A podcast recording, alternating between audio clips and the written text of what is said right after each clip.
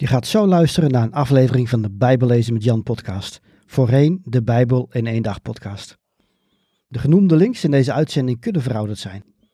Kijk op bijbellezenmetjan.nl of in de omschrijving van deze aflevering voor meer informatie over hoe ik mensen en kerken kan helpen met het lezen, begrijpen en geloven van de Bijbel. Welkom bij de Bijbel in één dag podcast. Mijn naam is Jan Heijnen. Ik ben auteur van het boek De Bijbel in één dag. Ik geloof dat de Bijbel Gods woord is en dat we allemaal deel uitmaken van zijn verhaal. De Bijbel is ook een vreemd boek soms. Ik help christenen de Bijbel te lezen, te begrijpen en te geloven. Op de kun je het e-book De Bijbel in één dag gratis downloaden. Ook kun je de paperback bestellen of je inschrijven voor een van mijn cursussen of seminars. Oké, laten we met de aflevering beginnen. Rechtes is de naam van het boek dat volgt op Jozua. Bij veel mensen staat het echter nog bekend als Richteren, zoals oudere vertalingen dit Bijbelboek noemen. Het is om eerlijk te zijn een heel tragisch boek waarin heel veel bloed wordt vergoten. Sommige passages zijn dan ook heel moeilijk te lezen en het is heel goed om je te realiseren dat God niet overal achter staat van wat er gebeurt. De rode draad die we tot nu toe hebben gezien in de Bijbel is dat God zijn volk het beloofd land Canaan schenkt en dat de Canaanieten die niet tot inkeer komen, maar hun eigen goden blijven volgen, uit de weg geruimd moeten worden. Het enige wat Israël hoeft te doen, is zich te houden aan het verbond. Ze moeten zuiver leven en anders zijn dan de omringende volken, want ze zijn Gods ambassadeurs op deze wereld. En net als alle generaties voor hen, hebben de Israëlieten in de tijd van rechters telkens de keus. Vertrouwen ze op God of op zichzelf? Dit Bijbelboek laat er echter geen misverstand over bestaan dat de mensen voortdurend hun eigen wil volgen. Ze sluiten verdragen met de Canaanieten, ze buigen voor afgoden en ze wijken steeds verder af van het pad dat God voor hen heeft uitgestippeld. Dit leidt tot verschrikkelijke misstanden en we zien een principe in werking treden dat voor ons christenen van de 21e eeuw maar moeilijk te begrijpen is. God geeft de mensen wat ze willen. De rampspoed die Israël treft in de vorm van verloren veldslagen is een direct gevolg van de zonden. Het is alsof de Heer zegt: Jullie willen andere goden volgen? Oké, laat die goden jullie dan de overwinning schenken. Maar in dit Bijbelboek zien we ook dat in tijden van nood Israël God steeds opzoekt. En hij stuurt vervolgens rechters, dat zijn verlossers in de vorm van militaire leiders, om het volk naar de overwinning te leiden. Onder zo'n rechter gaat het vervolgens een tijdje goed, maar daarna, meestal als de rechter overlijdt, beginnen we van voren aan. Alleen zijn de zonden dan nog weer erger dan voorheen. Israël komt in problemen, roept het uit tot God en weer verschijnt een onwaarschijnlijke held ten tonele. Oké, laten we de belangrijkste rechters, de belangrijkste militaire leiders dus, eens langslopen.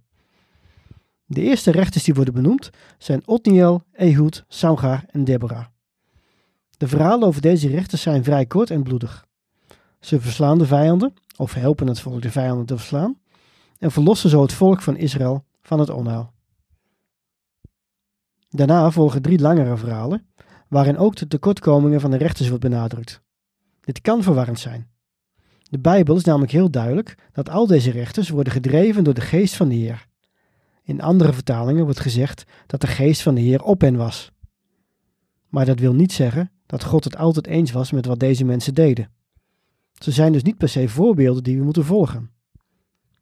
Maar het volk was moreel gezien in de put beland en er waren alleen onvermaakte mensen mee te werken. Dus gebruikte God hen. Neem Gideon bijvoorbeeld. Hij is een bekend figuur uit de Bijbel, omdat hij een soort van antiheld is die eerst niet op God durfde te vertrouwen. En als hij dat vervolgens toch doet, verslaat hij met een klein leger van slechts 300 man een groot vijandelijk leger. Uiteraard is het God die hem de overwinning schenkt. Maar daarna gaat hij direct bergafwaarts. Gideon, die zich misschien altijd wat gekleineerd voelde, doodt een boel Israëlieten die niet met hem te strijden wilden trekken. Bovendien laat hij een afgod van goud maken en de hele cyclus van zonde en verval begint opnieuw. Maken we na Gideon een klein sprongetje, dan komen we aan bij het verhaal van Jefta, een machtige strijder. Hij is echter verwekt bij een prostituee en niet bij de vrouw van zijn vader. Daarom zetten zijn broers hem de familie uit. Jefta verzamelt een groep avonturiers om zich heen en trekt rond in het land. Dat zullen geen lieve jongens zijn geweest, want als Israël het weer eens aan de stok heeft met zijn vijanden, doen ze een beroep op hem.